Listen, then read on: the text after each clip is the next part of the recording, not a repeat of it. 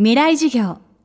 この番組は、オーケストレーティング・ア・ブライター・ワールド NEC。暮らしをもっと楽しく快適に、川口義賢がお送りします。未来授業月曜日チャプター未来授業。今週の講師は、株式会社空気を読むを科学する研究所代表、清水健二さん。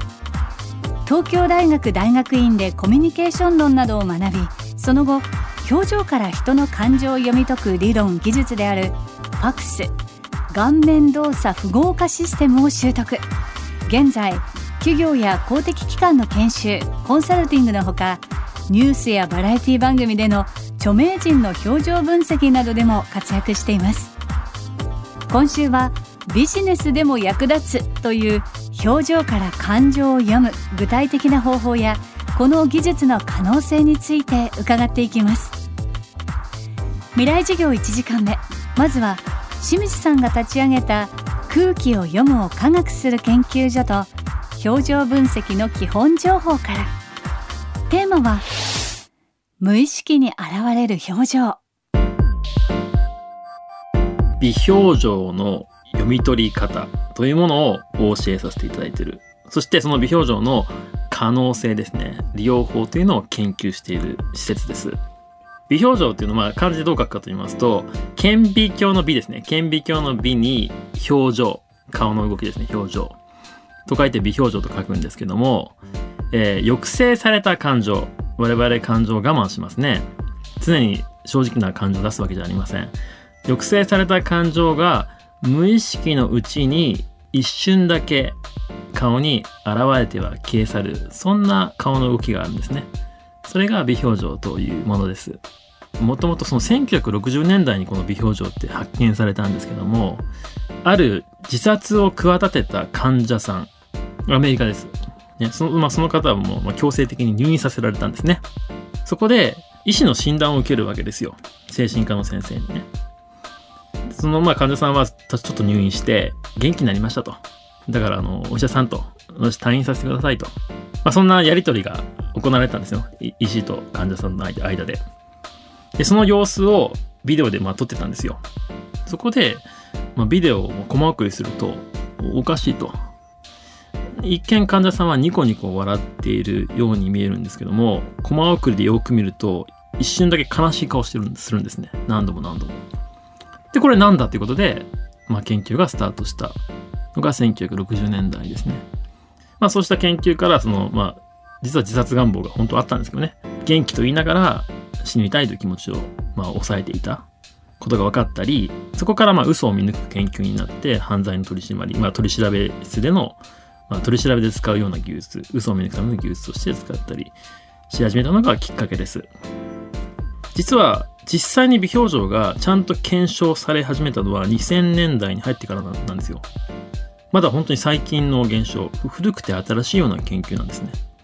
ただこの間、1960年代から2000年の間、実際利用し始めて、アメリカではその FBI とか CIA、警察とかですね、さらにセラピスト、精神科の先生が実際に使って、あ、これは使えるなというふうに、まあずっと実用的には使われてたんですね。で、実際研究が追いついてきて、現在研究されてます。で、日本ではですね、確かにそうした公安的な組織でも使われることもあるんですが、うちの研究所は特にやってるのはですね、やっぱり接客業とかですね、接客業とか営業マン向け、例えばこういうふうに、もうこれ、もうすごく単純な話ですけども、こうお話ししているときに、営業マンってやっぱりある商品をすごく売りたいわけですから、この商品のいいとこ全部喋りたいんですよ。ね、5個特徴があったら値段これで、えーデザインこれとかね、全部喋りたい。で、5個特徴あるうちで、でも、お客さんが興味があるのは実は3つ目の値段だけかもしれない。こういうのを表情から、あ、お客さんここ興味ないんだ。ここ興味あるんだ。っていうのを見抜きながら話せると、すごく会話としてうまいし、効率的に、ま、買ってもらえる。そうしたツールとして営業マンとか接客業とか、採用面接も使いますけど、そんなところで使ってますね。あと、まあ、現在この微表情を読み取るための AI ですね。まあ、アプリと言いましょうか。そうしたものが開発されています。もともとは MIT ですね。マサチューセッツ工科大学が開発したシステムがあります。当初はですね、あの、自閉症の子ですね。人の表情がわかんない。人の感情が見取れないんですね。で、それの、その、サポートツールとして、まあ、このメガネの上にですね、このメガネのとこにあのカメラくっつけて、相手の表情を読むんですよ。で、教えてくる。メガネが教えてくる。なんですかね、ドラゴンボールって言っていいんですか？ね、スカウター、スカウター。あんな感じで、あの、この人は今怒ってますよとか、喜んでますよっていうのを教えてくれる。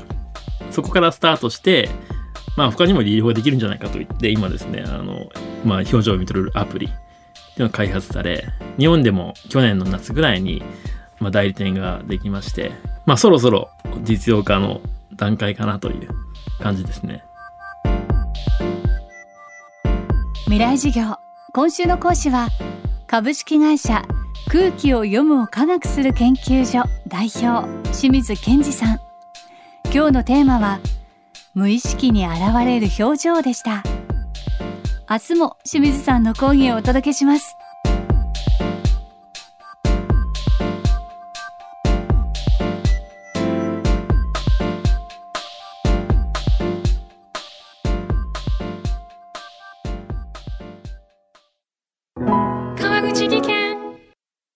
階段での転落。大きな怪我につながるので怖いですよね。足元の見分けにくい階段でもコントラストでくっきり。白いスベラーズが登場しました。皆様の暮らしをもっと楽しく快適に。川口技研のスベラーズです。未来授業。この番組はオーケストレーティング・ア・ブライター・ワールド NEC 暮らしをもっと楽しく快適に川口義賢がお送りしました。